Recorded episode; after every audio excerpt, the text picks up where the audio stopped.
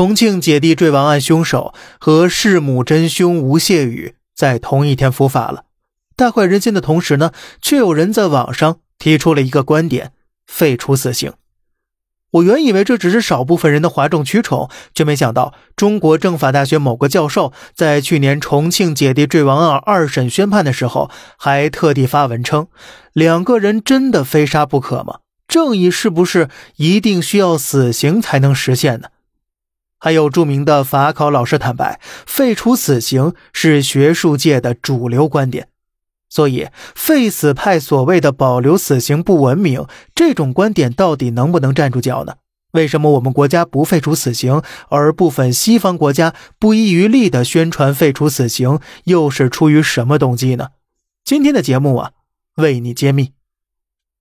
2021年10月8号，联合国人权理事会拉了40多个国家代表开大会，会议就一个主题，关于要不要废除死刑。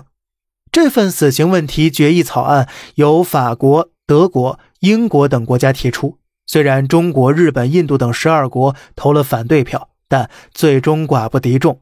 在草案主要发起国之一的法国，总统马克龙第二天兴冲冲地参与了法国废除死刑40周年的纪念活动。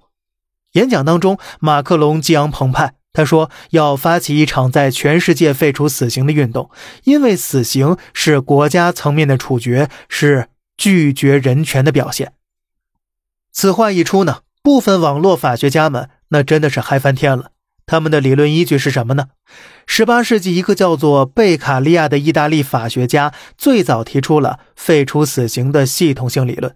大概内容呢，就是认为死刑没有威慑效果，并且会引起老百姓对受刑人的怜悯，同时国家也没有权利剥夺一个人的生命权。如今连人家发达国家都这么发话并且实践了，这不就说明这个理论很正确很先进吗？